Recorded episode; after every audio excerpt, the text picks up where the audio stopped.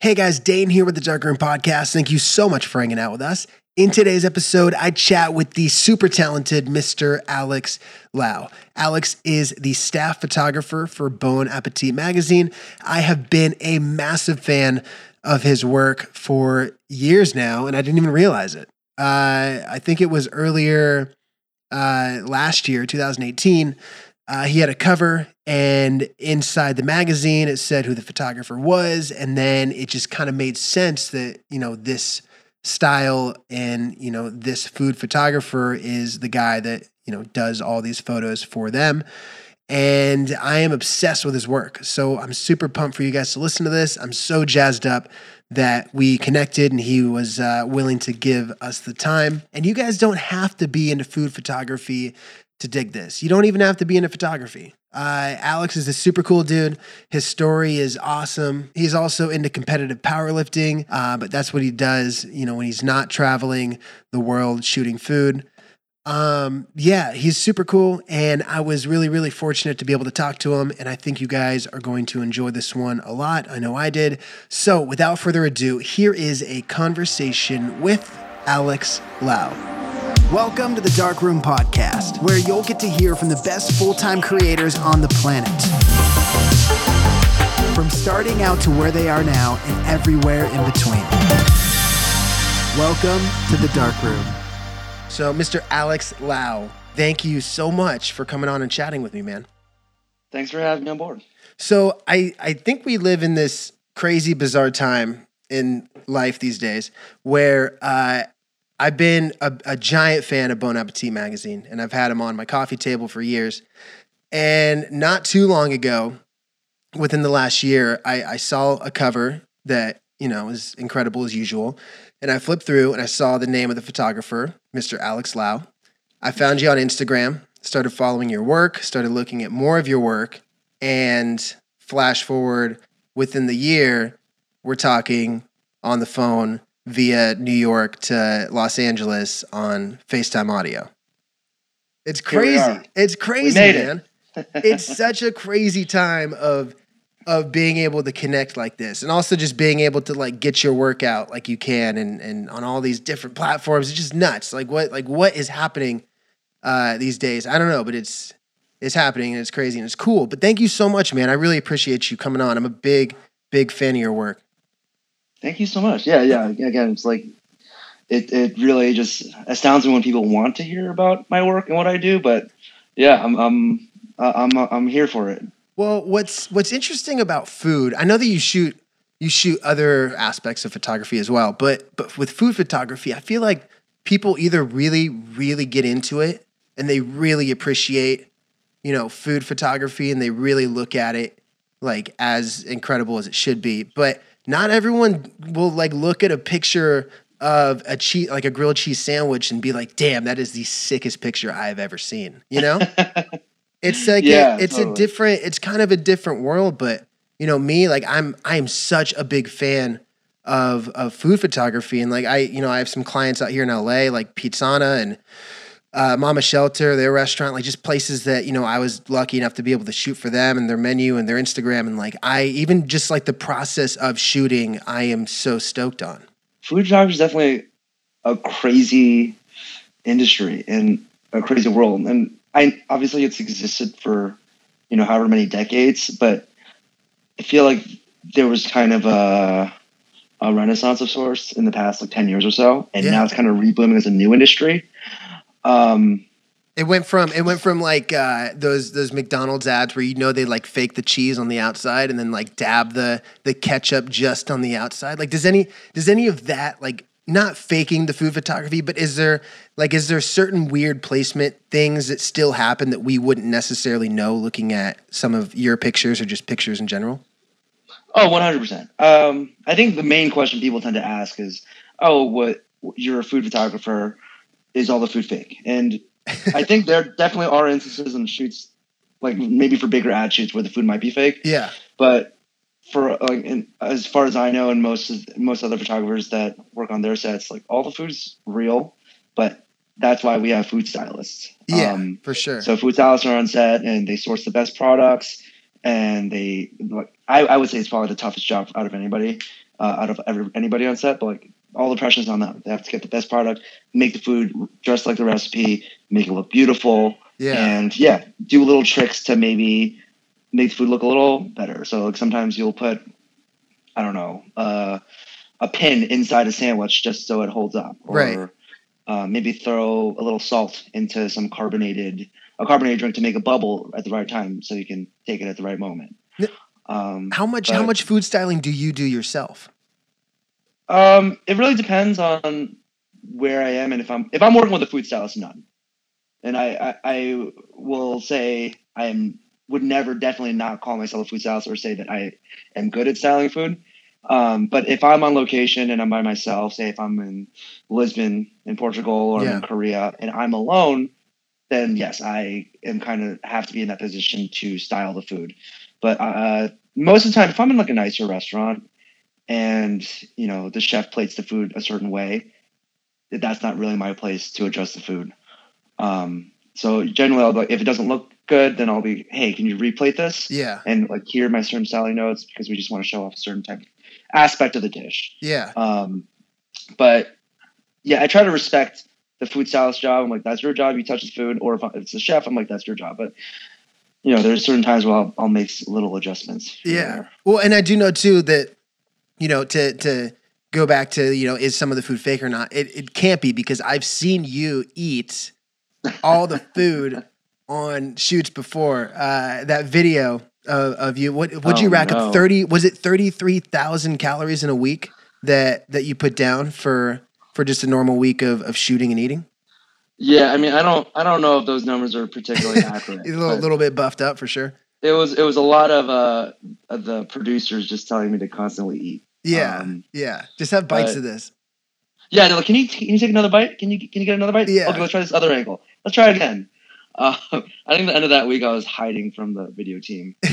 so I wouldn't have to be, be filmed. They're like, Where, "Where's Alex?" I'm like, "They're in a meeting," and I was hiding in a closet. yeah. Um, Well, so let's let's chat about then, because I mean, okay, if you're if you're listening, uh, it's not that you just like eat crazy amounts just cause. So you you try to take in a lot of calories because you do competitive powerlifting. Is that something you still do today?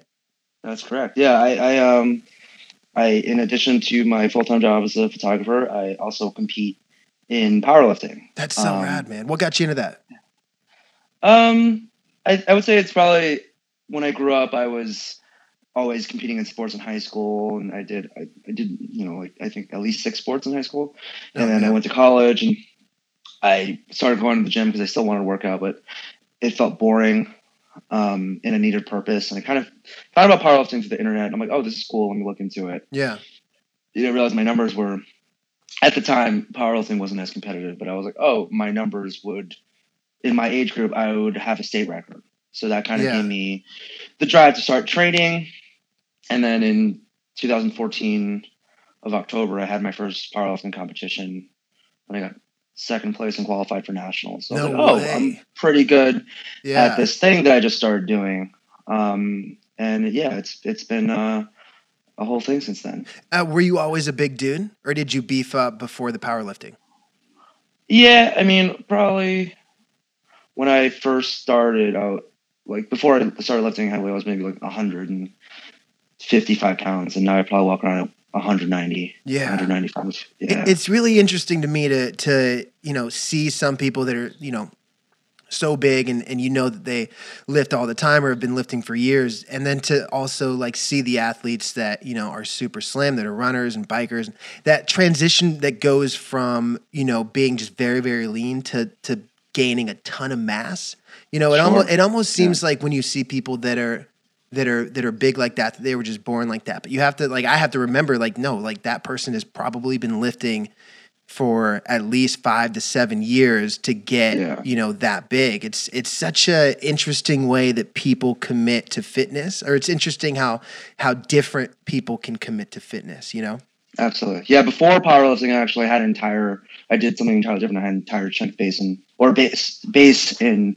like endurance sports. So I competed in cycling and I competed in long distance running. yeah Um, so I was, you know, 50 pounds lighter, but also doing, yeah, doing endurance sports and very different build. In uh, in in training now, like when you train, is it is it mainly just lifting, or do you do you know cardio and do you do any like fast pace training on the side? Um, it really depends on the time of the season. So for my off season, there might be more variation.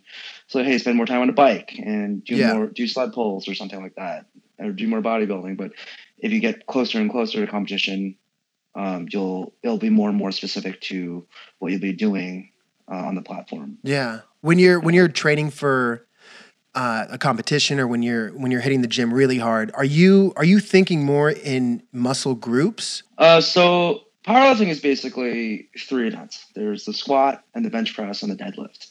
And you have three attempts at each lift. And the, the main objective is to total as much weight as you can as possible at the on, on those three lifts. Um, so my main priority is just getting stronger on those three lifts versus like putting on mass. I think people tend to have this misconception Idea, that what yeah. I do is bodybuilding. Yeah, yeah, yeah. So uh, they're like, oh, you're a big guy. You compete on stage and wear a thong and oil, put oil on your body. yeah, no, that's a Um, lot different. Which is totally cool. It's Yeah. just not what I do. Yeah, yeah. Um, but yeah, so my main priority tends to just be that, and I have to stay within a certain weight class. Um, so yeah, there's just uh, it's it's a little stricter than people tend to think. It's like, oh, he, that's that's why I find that video a little misleading. They made it sound like, oh, this guy eats whatever he wants and has to like, you know, eats like Danny DeVito or something. I don't know. yeah. They got they got to make make it exciting, you know? Sure, but uh, yeah, it's it's uh yeah, I, have to track what I eat. Um, I train four times a week. I have a coach. Our programming is like structured uh, 16 weeks at a time, so I know what I'm doing for the next four months, uh, and I plan accordingly leading up to each competition. Yeah. Are you a, are you a morning trainer or do you train after after during the day? I I I really wish I had a set time with training, but the hardest part of my job, which is already busy enough, I have to fit my training in around that. So generally, it just tends to be when do I have a free time. So sometimes I'll be training at five in the morning. Sometimes I'll be training at midnight or two in the morning. Um, but I prefer lifting not it. I prefer not to wake up super early. Yeah. What is uh like what does a schedule look like for you? I know you're you're all over the place, but like is there like a loose schedule that you kind of, you know, go through during the week and you know, you kind of know that Monday through Friday you'll be in certain spots or, or is it all over the place? No, no. I, I, I think for a while there definitely was some structure to it, but at this point, it's very much just a run and gun. Like some days I'll be in the office for the week and just like doing my expenses, editing, or other times I'll be in a studio, or other times I'll be in San Antonio uh, shooting some barbecue spot, Yeah. um, and then the next day going to uh, Canada or Mexico City. You know, yeah. uh, it really just truly varies. I, I wish I yeah there, I wish there was structure in my schedule, but there really isn't. is that is that tough for you? Are you someone that that kind of needs more of a structure or have you, you know, gotten used to the flow of it? Uh, both.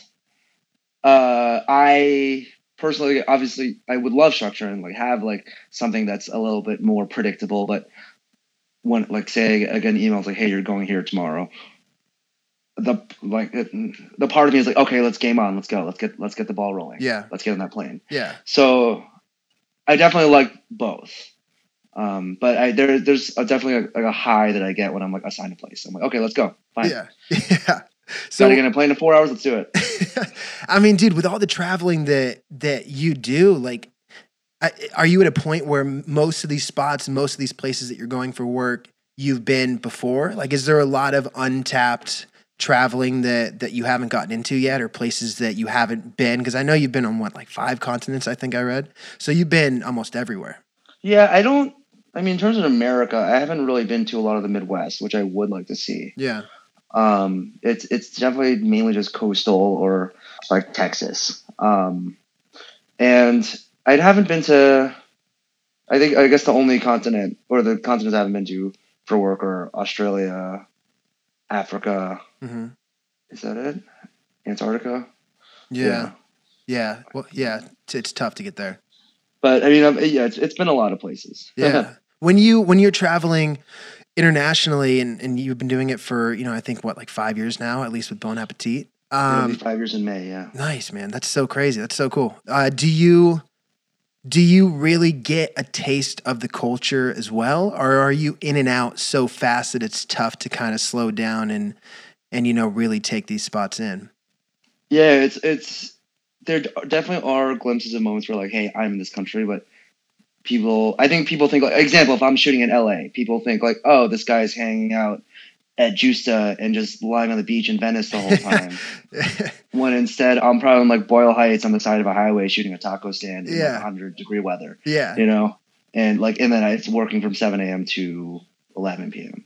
man. Um Yeah, yeah, it's hard, and, and especially when I'm shooting, you know, it's it's it's not always stressful, but it's like in order, as you know, as a photographer, like sometimes you just have to be in the zone, and you kind of have to disassociate yourself from where you are yeah, in order to get a picture. for sure. So, I mean, look, just the other day, I was editing some files of uh, we did a shoot in Malibu, and I was like, oh, these.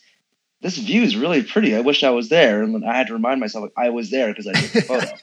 yeah, Um, you get tunnel vision. I'm sure a lot of Oh, times. absolutely. Yeah. Yeah. So I, yeah, I mean, like when I, obviously when I go to places, I remember it and I can experience it. But my, if I like a place after shooting it, I'll always be like, I want to come back when I'm not working. Yeah, exactly. It's a very different experience. Yeah, I, I was just in uh, in San Fran for a shoot two days ago, and I was there from like 7 a.m. to 10 p.m. And Yeah. you know, I, I go there quite a bit. I go there every month to shoot with the same client, and people are like, "Oh man, San Fran, great. How was it?" Da da da. And it's like I don't, I I don't, don't know. I really don't know. And like all I want to do is go there for a weekend and just hang out and like see buddies and and just you know cruise around and go get good food and not have to worry about catching a flight at 8 p.m. to you know Exactly. yeah, so that's I totally understand that, but I mean your yours is so much bigger because you know you're going to places like you know like Lisbon for I'm sure a few days at least, and then going somewhere else, and then it probably just becomes like not a blur, but it just kind of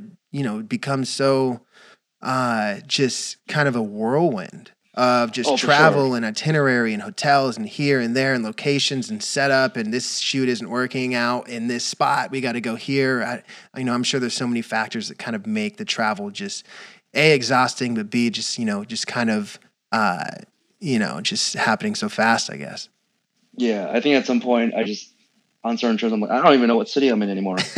you know? Um, but yeah, there, there are obviously a lot of variables to all these travel shoots. And definitely, like, our job is to make, like, if something comes out beautiful, our job is to hide the amount of, you know, how much of a shit show everything was and how crazy it was. yeah that's And, like, that's everything you know, though you know that yeah, always exactly. happens that always happens. I feel like well you you become a master of you know working with what you have and and you know making things work which is also uh, being a photographer especially if you work with a lot of a lot of clients and a lot of you know variance uh, of location and and just everything. Like you're dealing with a lot of hiccups that you got to kind of get over. Yeah, like example, I was in um, Lebanon, I think two months ago, yeah. And I think that story just came out, and I'm just, oh, that's this is a really beautiful story. It looks so great. Like I would love to go. And like, I had food poisoning the entire week I was there. no way man did you Yeah. shoot too or were you in bed Yeah, I shot the whole time, dude and we were working like 15 hour days while I had to go to the bathroom or puke or I had a headache and coughing nonstop. Dude, that's nuts, man. Are you Yeah. you weren't you weren't alone with, w when you shoot? I know. So how how many other Yeah. people are you with that also had to had to deal with you as well? Um, so I mean, really, sometimes I'm alone, but on that Yeah. trip, I was my creative director and uh, one of our food editors um, on the shoot. So yeah, we had a little team, and we kind of just kept each other going. But yeah, these Yeah. days are always rough, but it's it's always nice to have another person on set Yeah. Oh, uh, to you know motivate each other. Yeah. So well, because you started, I know, with an internship, right? Yes. Through Bon Appetit. So that was, I mean, was that close to five years ago, or were you? No, I was an intern in 2000 at Bon Appetit in 2013, I Okay. think, and I started May 2014. Okay. What drew you to uh to Bon Appetit of all the I mean- internships you can get? I mean, I never planned to be a photographer. I never planned to get into food. It's just yeah. So I actually started off um, being in, in men's fashion and Oh, men's wow. ed- like menswear editorial. So yeah, yeah. uh, I grew up in San Francisco.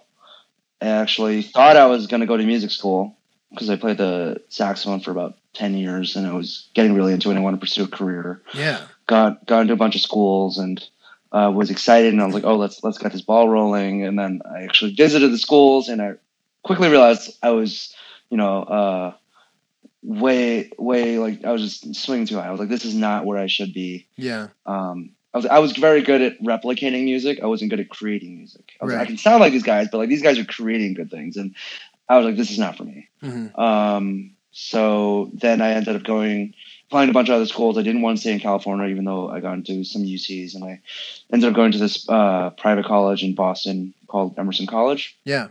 And I decided, uh, I was like, oh yeah, like musical music's not a viable career. Let's do journalism. so, I majored in uh, print journalism, yeah. um, and it was there that it was, it was, yeah, I had a great, great time there. But my first year, I uh, actually interned at the State House of Massachusetts because I was like, oh, let's maybe I want to pursue a career in politics. I didn't want to do that. I was in the legislative affairs department. I still don't really know what that meant. Yeah, I mean, that's a Um, bold choice for not really knowing what you want to do. To be like, oh, politics? Yeah, let's do it. Yeah, Yeah. Like, let's see what it's like. Yeah, Um, and after a semester, I'm like, this was cool. It's just not for me. yeah, for sure. Um, and after that first year, I I was like terrified of not having something to do during the summer. So I was like, I have an internship. Let's get another internship. And I had always been drawn and gravitated towards magazines. I, I, I grew Yeah. up reading GQ, grew up reading Esquire, um, and I was like, let's somehow break, like, get myself into the New York City fashion, not fashion, but like magazine world. I was like, I want to work for any magazine. Um, so I actually, or it, it wasn't even New York. I was like, I just want to work for any magazine. So I applied to a bunch in Boston. Um, nobody got back to me. I applied to a bunch in San Francisco. Nobody got back to me. Um, and finally, like it was like three weeks out from the last day of school, and I saw a posting for oh, fashion intern at Esquire magazine. Yeah, And I was like, wow, that's a very big deal. Um, I don't know if I can get that, but I'll try. So I sent out an email. I think it was like 1 a.m. And I was like, okay, I'm just going to send it and whatever happens, happens. Uh, woke up at like 7 a.m. and I got an email. It's like, hey, can you come in tomorrow for an interview? in New York. Yes. And I was in Boston. Yeah, So I was like, okay, cool. And like, you know, in, in any situation like that, you always say yes. I'm like, yes, I will be there tomorrow. and then you figure So- it out. yeah. yeah. I took a lot of bus. Chi- Do you know, are you familiar with the Chinatown bus between New York and Boston? No, I'm not. No. So, so there's a Chinatown bus route between New York and Boston, and I, I think it's a little more expensive now, but uh, at the time it was ten dollars or less. Nice. Um, so I, and they're not nice. They're like definitely, definitely not like good buses, like Yeah, stinky. but it gets like- you there. It has wheels. Yeah, like people clip their toenails on there. You know, it's a lot of like the, a very not flattering view of like the the route between Boston and like Connecticut. You're in the middle of Connecticut. Yeah, but it's ten You know. bucks. That's what you get. You get It's ten bucks. yeah. toenail clippings for ten bucks. Exactly. So like if ten bucks gets me New York City, let's do it. So I got some suit that I uh, had um, from H and M or something that I bought for super cheap, Yeah. and you know I had to borrow my friend's dress shoes. Got on the bus, um, and it went to the Hearst Building. But since the Hearst Building, there's really no place for me to put my things down, and I didn't want to walk into an interview with my backpack. So Yeah. what I would what I did was I went straight from Boston to New York and Chinatown, took the train from Chinatown to the New York Public Library, which is right near Times Square and Bryant Park. I would change into my suit there, hide all my things underneath a toilet. No way. Yes, yes, and like my backpack, and then like, and then I would change to it, and all I have my resume. And I um, took another train to the Hearst Building on West Fifty Seventh, and uh, I walked in. I uh, spoke with Mike Stefanoff, who at the time was the assistant fashion editor, and I was very nervous. I was like, "This is a very fancy building, Yeah. uh, very glitzy, very glamorous." And he interviewed me, and he was like, "And so, what's your deal?" I'm like, um, "Listen, I know my resume says n- has zero fashion experience, but uh, I'm a hard worker. I've interned at the State House. Um, here are all the fashion blogs I like. Here are all those bloggers I like." Um, and I really like menswear. These are brands I like. And Yeah. they're like, you're hugely underqualified, but okay, let's go. Can Nice. you start next week? Um, so that was basically my foot in the door into the editorial world. Um, and it was great. Have you watched Devil Wears Prada? No, I know of it, but I've not watched it. It's very much like it was very much like Devil Wears Prada, like a little nicer and like menswear isn't men's fashion isn't nearly as cutthroat as women's fashion is, but it was definitely fast paced. Like you know, I worked um, in a fashion closet, so for those of you that don't know, like being in a fashion closet, that's where um, all these magazines pull clothes from clothing brands or PR brands to get all these clothes in one place for photo shoots. Yeah. And basically, imagine a giant room which is like a shit show of cl- uh, like clothing racks with like clothing like jackets worth of like you know twenty thousand dollars and suits that like are more expensive than the entire house. Yeah, yeah. Um, so that was my job, like sourcing all these materials and returning them after shoots. Um, I assist in a lot of photo shoots. So I think that summer I was on a shoot with Justin Timberlake, um, and then with Ryan Gosling. So yeah, and like just seeing how the magazine world and the mag- like fashion magazine world in New York City operated was exhilarating for me. yeah. You know, I got to be on the team like, oh, this is what celeb like these celebrities are right there. They're doing a photo shoot right there. I got to see Nick Sullivan, the fashion director at Esquire, like move around and operate. I'm like pull mood boards and and see like this is what how we want to do the on location shoot in Maine. Um, this is these, these are the Brioni jackets that we're that we're gonna pull, and having a very specific concept. I'm like, I found it very very appealing. I'm like, this is something that I want to pursue. Yeah. And then Um, were you when you when you got into that world and you were thrown into it, I mean, did you did you think that that was 100% the, you know, the path that you wanted to pursue? Was in this fashion world in this like very editorial, you know, world of like the GQ man or G, GQ magazines and and all of those styles of publications? Um, at the time, yeah. Um, I, I, I, I realized that's what I wanted to pursue. So after that, I went back to school and I participated in my uh, school's fashion magazine, and I was obsessed over. You know, at the time, Tumblr was big, so I was Yeah. obsessed over Tumblr and menswear, um, and just wanted to learn more and more about the world. The next summer, I worked for Nylon Guys. Oh Um, yeah, okay. yeah, and which doesn't exist anymore. But then I also uh, worked a little bit with Complex, and I worked with um, um former a brand in Boston called Karma Loop, uh, which also no longer exists, I think. But they had a smaller subsidiary attached to them called Boylston Trading Company, Mhm. um, which was more luxury uh, menswear brands. But so I, I probably stuck with it for about two and a half years. But after that, I just realized it wasn't really the world for me. I was like, I had to come to the realization. I'm like, okay, this is cool. I like being in working in fashion, but I don't know what I want to do in fashion. I don't Yeah. want to be a fashion assistant. I don't want to be a stylist. I am not good enough to be a photographer. Um, and you know, like I don't want to be a fashion writer. So like, what am I really doing here? What what scared Um, or what steered you away from from thinking that you could be uh, a photographer or not thinking you could? I guess like what what think was the just- reasoning?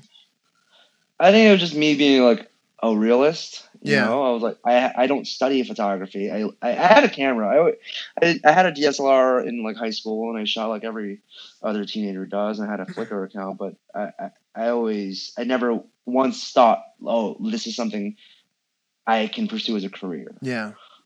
Um, but so that was always yeah. It, so when people say, "Oh, how'd you end up here?" I'm like, I don't know. I just kind of ended up here. But uh, so yeah, I ended up in fashion, and, and I realized it wasn't for me.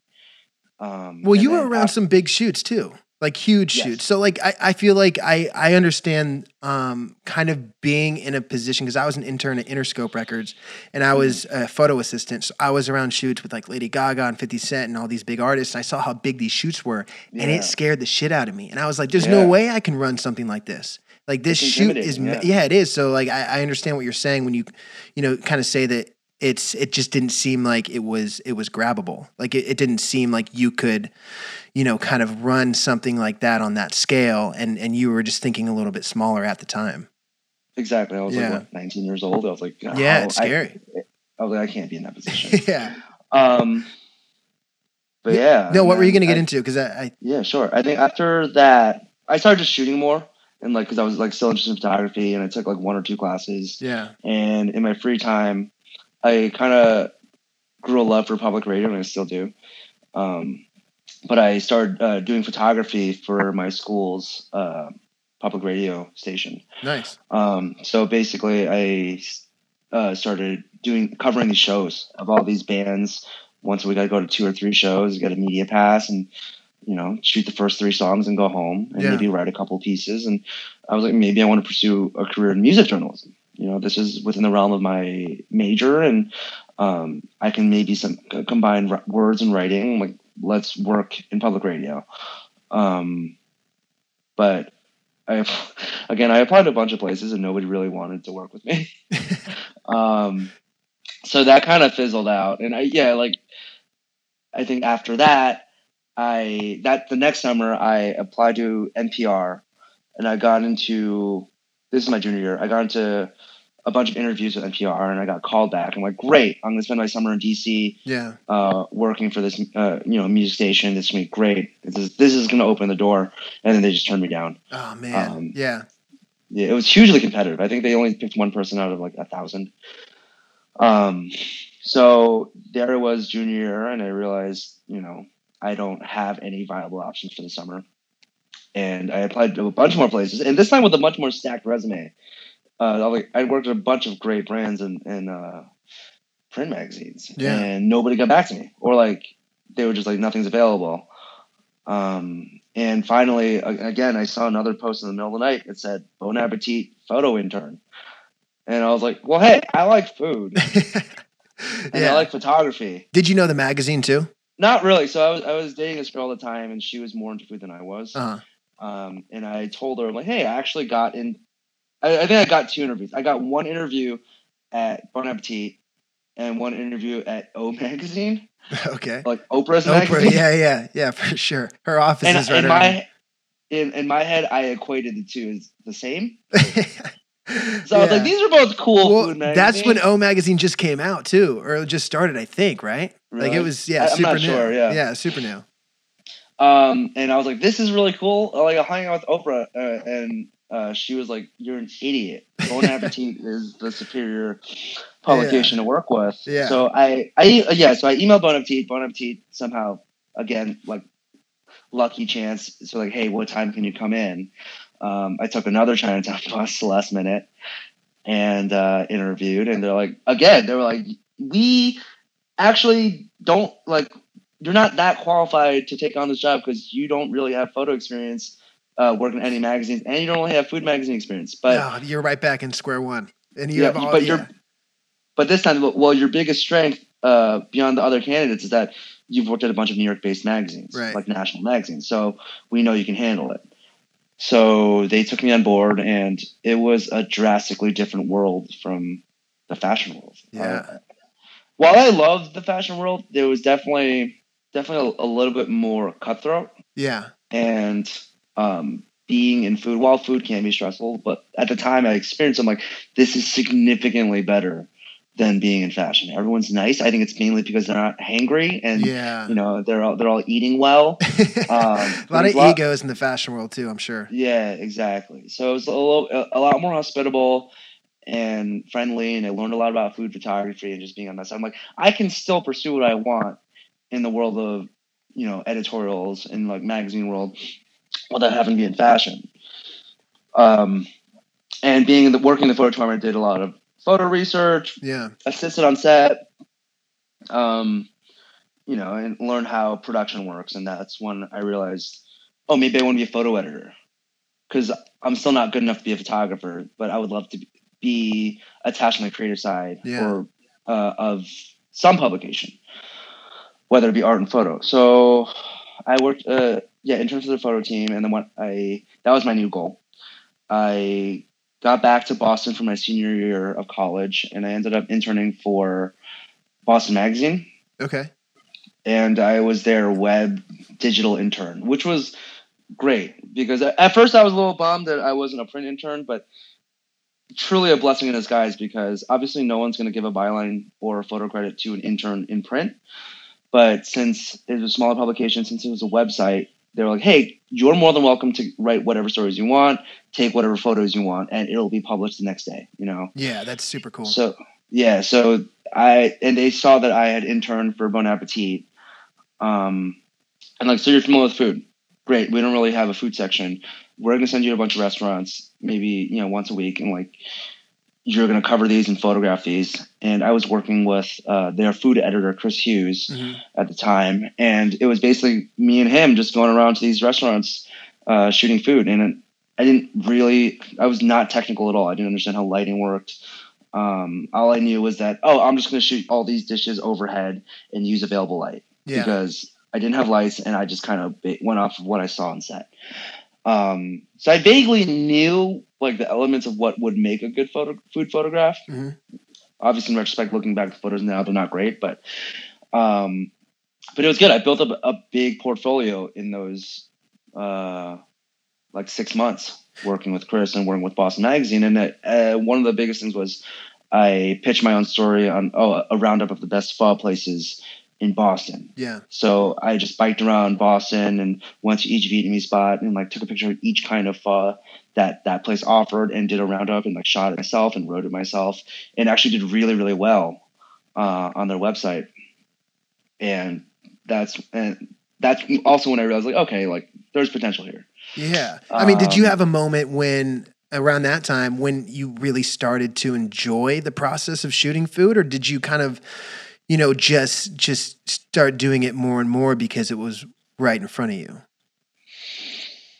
Uh, I, I think both. Yeah, I, I, I definitely wanted to. show like if someone that someone wanted to ask me to shoot food, I'm like, yes, absolutely, let's do it. Yeah. And what a cool internship, you know? Oh, what's your internship? You get to shoot for food for a magazine.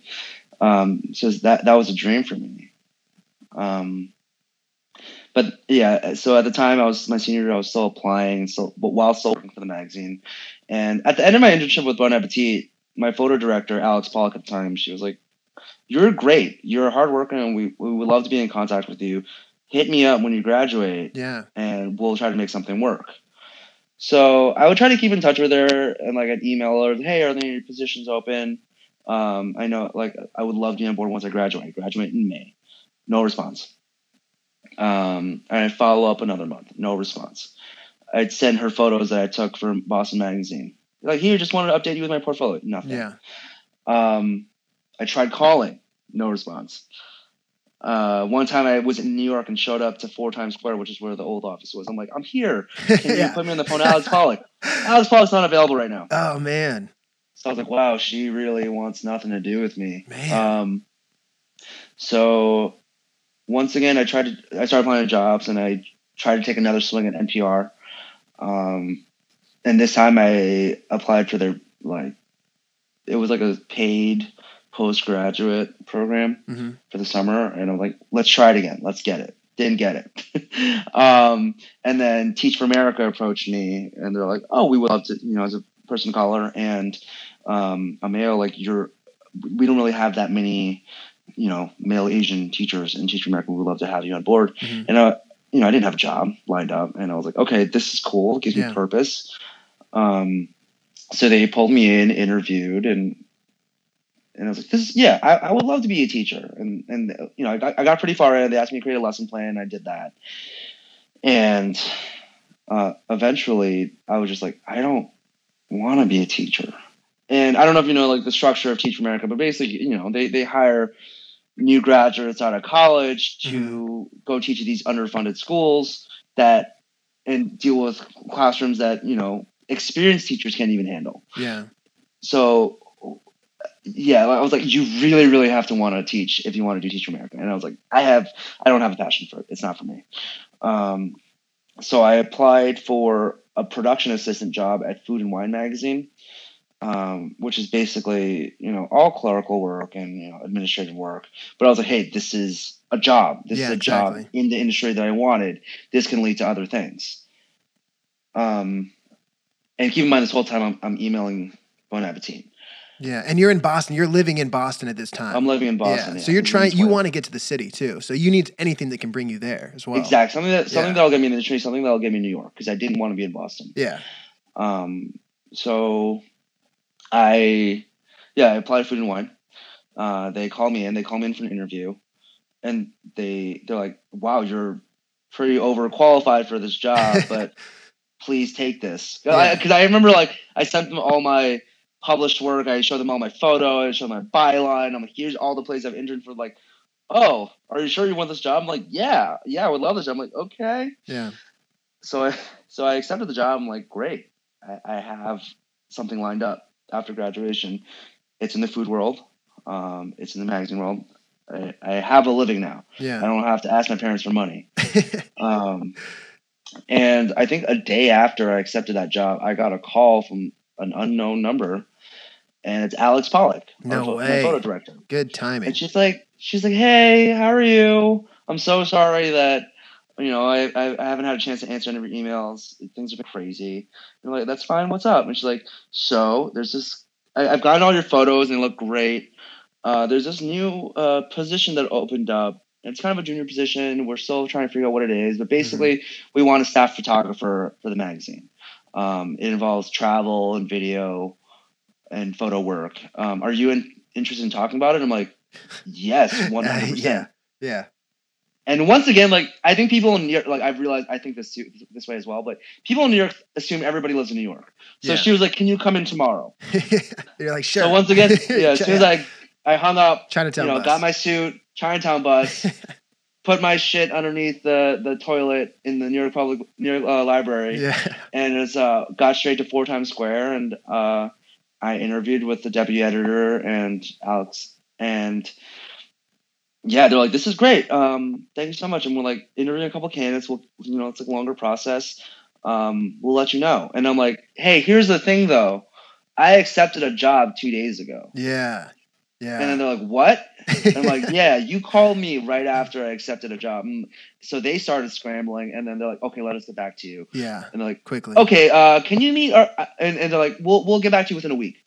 I get back on the bus to Uh-huh. go back to Boston. I'm on the bus, and I get an email from Alex saying our editor in chief Adam would like to have an uh, interview with you tomorrow. No way. So, No um, way. So part of me is like, okay, do I go back to Boston yeah. and You gotta sleep in the bus library. back? Yeah. So I looked at the bus driver. I'm like, hey man. I know we're in the middle of nowhere right now in Queens, but you really need to let me off the bus. no He's like, way. the bus doesn't stop. He's like, you please let me off this no bus. No way. So I got off the bus with my suit, you know, and like took a train back, and I ended up staying, crashing my aunt's house. Um, an interview with Adam, and you know, in the span of a week, my life went from not knowing what to do with my life, Yeah. uh, and being to being the staff photographer for Bon Appetit magazine. That is absolutely wild, man. That is such a cool story too. And and so with all the internships that you did, I mean, it sounds like you know you were every summer just where can I go next? Where where can I get you know a spark of passion to figure out either what I want to do when I graduate or just like someone that will give me a job. Like at the end of the day, I mean, obviously, I feel like it worked out, you know, best case scenario. But like, do you ever look back and, and think about, you know, potential other routes, or or to you, like, was that the ultimate? Like at the end of all this cycle of internships and meeting people and all these connections, like, you know, like what was it like to finally break into to that room as a staff photographer and be like, all right, like I'm settled. This is this is good. I mean, it was definitely like a case of like imposter syndrome. You know, I was like, why? Why am I here? Why did they pick me? Yeah. I'm not qual. Also, I mean, they also asked me a bunch of like, "Oh, can you do video? Can you do? Can you light?" I'm like, "Yes, of course." I'm like, I didn't know how to do anything, so I basically lied my way into the Yeah. job, which only further enhanced my imposter syndrome. Yeah. Um, I'll I'll just Google everything later. Yeah. That's the Uh, name of the um, game, though. That's it now. yeah. That's what people do. Yeah. So, yeah, I, I honestly for the first years of my of my career, I was my only goal was don't get fired. There was never a point like I felt like I made it. Yeah. You never But I will got yeah. super cozy, like super comfortable. Like, all right, like I'm the guy now, and like I'll tell you guys all what to do. Like when you were in there, you were yeah, you were taking, still taking direction, and still you know being available for for anything. Yeah, I mean, my, my, my like I didn't know how to light. I had no idea of my own. I didn't really know how to make food look good. You know, I was just uh, how old was I? I was like a 21 year old kid. Yeah, You know, um, but yeah, it's like I was like, don't get fired, and like they would always ask me to do things. I'm like, great, I can definitely do that, and spend the next six hours googling how to do that. um, yeah, I don't know. And at that time, like I would see like larger sh- again, like that that whole notion of seeing larger, big production shoots. I would see these at that time I wasn't shooting print because you know like they, they they knew not to trust me with print or larger stories. They just wanted me to handle all like the smaller projects like web stories, or, Yeah, like, web stuff. product shots. You know, Yeah. um, you know I was lo- always look from afar. I'm like I don't know how they do it. That seems so crazy. Um, I didn't I didn't also didn't really have a boss at that time. I wasn't I wasn't attached to the photo or art team. So even though Alex Pollock got me the job, I didn't really work with Alex Pollock um, or our creative director at the time, Alex Grossman. Um, so I didn't really have any photo mentor. Yeah. So for two years, I was just kind of you know meandering and hoping for the best and taking these photos and like they'd be okay, and I thought they were fine, but eventually, I, I think they realized, hey, we have a staff photographer on set, and we're not really giving any direction. Let's pull them in, help them get better, and uh, fine tune them, and you know, so we can use them for bigger projects. Yeah. Well, and I feel like Um, it's so like I mean, you would know better than I would, but is it common for for magazines and publications to, you know, generally use just, you know, one or two or three photographers only? Like I feel like, you know, how many covers have you had, you know, to this day? And like how many photographers wish they had two covers? You know, that work for a magazine. You know what I mean? Like your work Yeah, is sure. so like ingrained in Bon Appetit now. So it's just interesting that you know that that you ended up in this world where a lot of the visuals for this entire gigantic brand is through your eyes you know Sure. Yeah, and which is crazy where I am now because a lot of people don't realize for my first part of my career, I, I was not in that position. You know, I was, I was in definitely in a position where I was doubting myself. I'm like, should I should I quit and go home and move in with my parents? you know, like this is Yeah. like I'm not good at this. yeah Um, because I was like I wasn't getting the bigger projects. I was you know working by myself and shooting like 20 shots of like mustard. You know. um, constantly down. Like there was nobody there to guide me, and eventually, like my creative director picked me up and like, have you ever watched Whiplash? oh i feel i feel like i have is it the explain it It's uh, the premise is this jazz drummer, and he has a very oh intense- yeah yeah yeah yeah yeah yeah i yeah yeah i was blanking out for a second i love yeah. Yeah. absolutely love whiplash yeah So my my creative director basically did Whiplash to me. Um, like he he he just pulled me into an like intense boot camp and like very like tough love type of like nurturing. Was just like, "This is bad. Make it better. Yeah. Make it better. This is still not good." And like I think there was a couple times he'd be frustrated with me. He's like, "Listen, if you're a freelancer, I wouldn't ever hire you again." oh man You know, and your hands are bleeding from hitting the love. drums yeah basically, Yeah. man. Yeah. yeah and I'm like, I don't know how to get better. And like, it was that. I, I think that type of uh, direction or, Yeah. or, or teaching isn't good for mo- a lot of people. But I, I kind of responded well to it, and I was like, okay, this is sink or swim. yeah for You know, sure like he he want he's doing this because he wants to get better and expects a higher standard. So I kind of just rose to the occasion. I started studying. I was like, I looked at all these covers and what all these bigger photographers were shooting. How do they shoot? What what do people like? And I obsessed over it. And Yeah. finally, I started like copying little things and like you know. Like it, when the other photographers are on set, I'd like kind of peek over. I'm like, what are they doing? How are they, you know, how are they shooting? yeah And uh, next thing you know, I, I I get one. I get I got my first big project. I think in 2016, and I shot this uh, story about uh, burritos in San Francisco, Mhm. and I was like, "Great, this is awesome." yeah and you know Um, san fran too so yeah, well, that's why there was a pressure. I was like, "This is a big feature story," and I it, this is my hometown. Yeah. so I need I better make this good. yeah But it's also tough. It- like I don't know if you shot a lot of food, but shooting a burrito is not easy. It's, yeah it, it's it's you're just shooting a tortilla tortilla blob. yeah for sure Um, so yeah, I, I went into that one. I was like, I have to prove myself. I have to do this, and just kind of went in there and shot the shit out of everything, and and you know, again went into that disassociative state, and just tried to come back with as good of a presentation uh, as I could, and I came back and they loved it, yeah and I think that was my proving point, where they realized like, oh, Alex can actually deliver a good product. Yeah. can come back, can shoot. were you in the publication at that time or were you still doing things for for for online and social I had, bu- I had done a bunch of smaller stories. okay Um, but yeah, that was earlier in my career was, was weird too because since there was really no structure to my job, I was just doing whatever asked me to do. So at the time I was doing video. At the time I was running the social media. for Bon Appetit, even, even though now there's a separate job for it. Mhm. Um, I was shooting events at night, um, which is terrible, and I was uh, you know shooting like small print projects. Yeah. So I was doing a lot of. I was still very busy, but just nothing that was you know big. Yeah. And so the style that that we see today, which is such a unique style, like at this point, like I know if I see a cover or if I flip through that magazine, like I know if it's your shot, which is which is awesome, right? Because it's, you know, like style is, you know, very important. But did your style did you did you bring it to the magazine? Was it in there deep down that it finally started to come out? Or did you did Bon Appetit bring that style to you? Did they steer you in that direction at all? Or was it was it all, you know, coming out through you?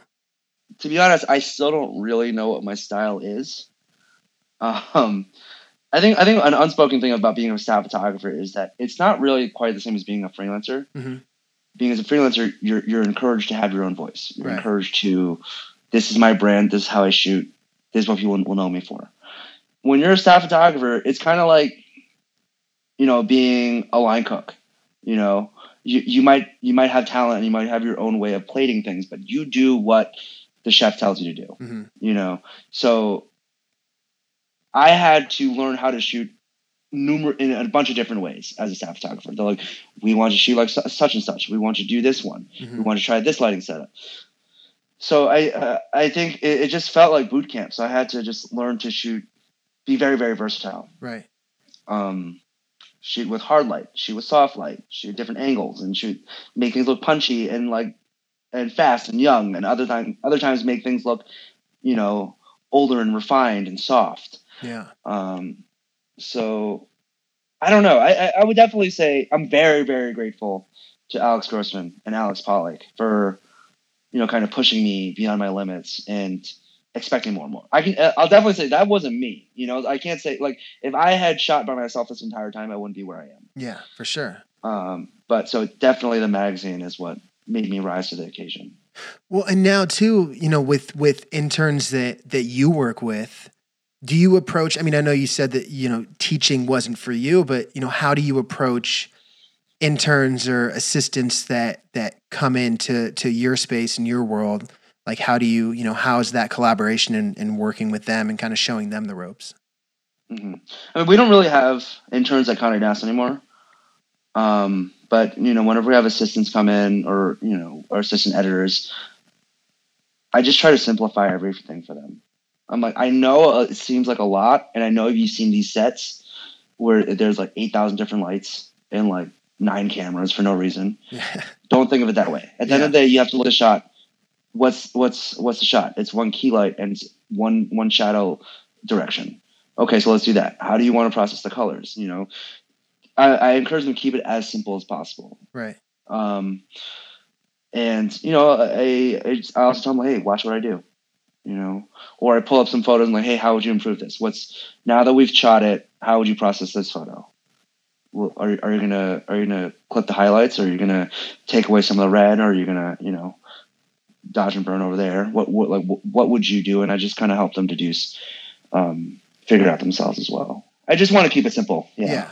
Which is huge. I mean, I feel like Yeah. that's that's a big problem with you know being a freelancer and even getting into this world of photo or video is like you you see the people that are doing it at a very high level and you think that you need to you need to do exactly that to compete and you need to have these gigantic you know setups which in some cases you really kind of do like even an interscope Yeah, like it is absolutely it- necessary. it's true. It's necessary, but it's it's good to learn it so you can have that and you know that you can run and shoot that big.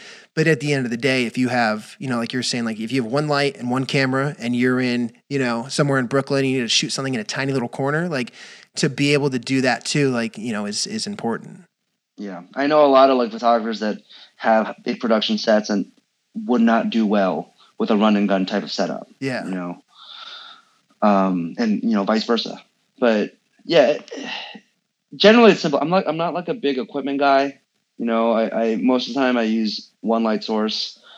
Um, food photography essentially is like the whole notion of food photography, like taking pictures of food, isn't that hard.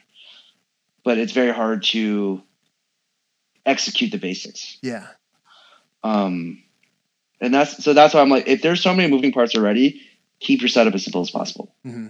So when you said uh, Condé Nast, so when, now do you get work for other other things other than Bon Appetit through that, or is it always Bon Appetit? Uh, yeah, yeah, I, I do I do uh, freelance projects here and there, but I'm honestly so busy that I don't really I only work I work like a couple clients like yeah, but there, are people that email me a lot for for jobs. Yeah, and I mean, it, I'm sure it's hard to hard to balance that as well as the the powerlifting and you know all the travel. There's no way. I mean, I don't even know how you can handle the lifting and the the the full time staff photographer. I don't know either.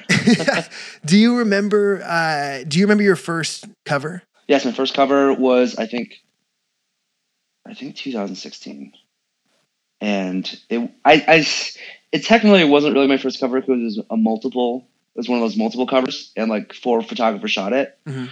And like you know, everybody got different versions, but it was uh, this shot of a donut in Portland at this place called Blue Star Donuts, and it was shot on white, and it was for the travel issue, and I was very excited because I was like told by, at that point I was on this weird trip where I was in 15 cities in a month, Man. which was crazy. Yeah, that's nuts. Yeah, that was kind of crazy. I, I, haven't done anything of that magnitude since then.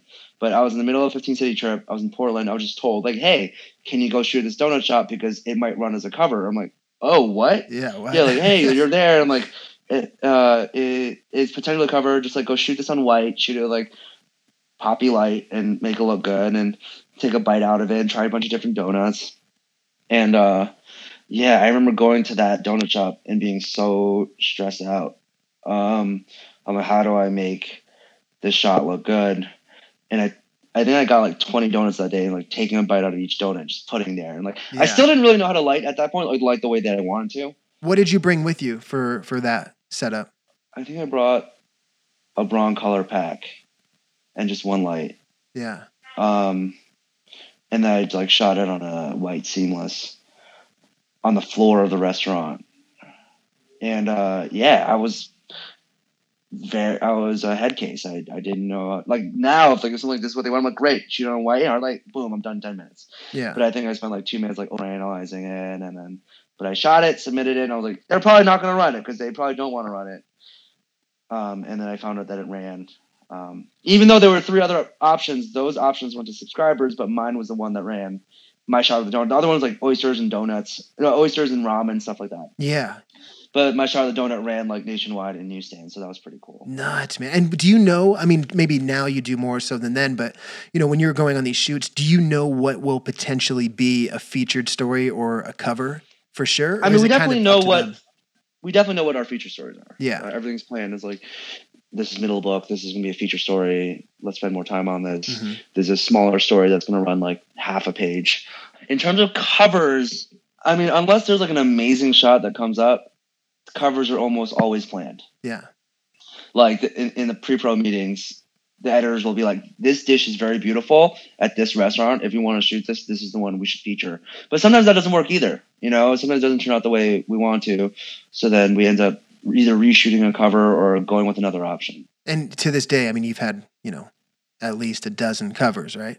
I think less, definitely less than a dozen. I would say like maybe seven. It seems like a lot, but it's not that much. Yeah. So being as good as you are and being, you know, in, in my opinion, kind of the top of the sphere when it comes to food photography, what keeps you at Bon Appetit? Because you know that if you hit the streets with the work that you've done, you could do this for, you know, all over the place for, you know, the biggest restaurants in the world, the biggest publications in the world. But what keeps you doing it at Bon Appetit? I mean, what people, I mean, they might realize that, but people may not know is that working at Bon Appetit is a very, very special place. Um, my boss, editor in chief Adam Rapoport, is, as I like to tell people, he's the best boss I've ever had. And then he comes back with me, I'm the only boss you've ever had. um, yeah. He's, you know, he's a very, very fostering editor in chief that believes in me and always pushes me better. And I know a lot of people, even at magazines, don't have that relationship with their editor in chief. Like, I'm sure people at Vogue aren't talking to Anna Wintour and, you know, very as candidly as I talk with Adam. Mm-hmm. Um, my creative director, Michele Outland, is a visual and creative genius.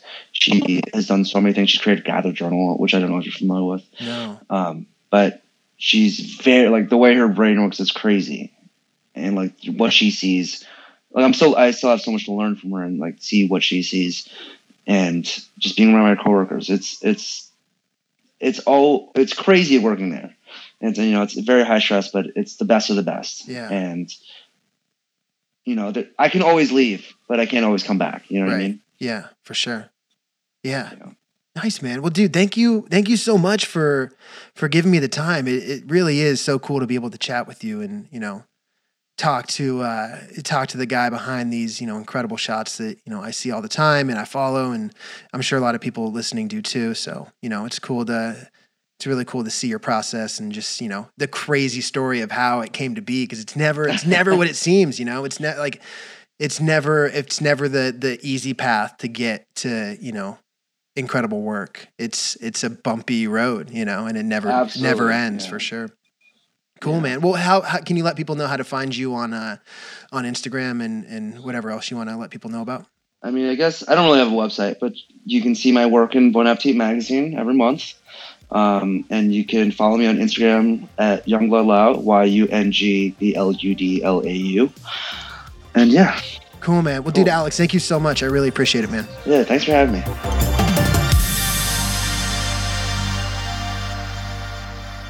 That'll do it, guys. Thank you so much for hanging out and checking out that episode of the Darkroom Podcast with Alex Lau.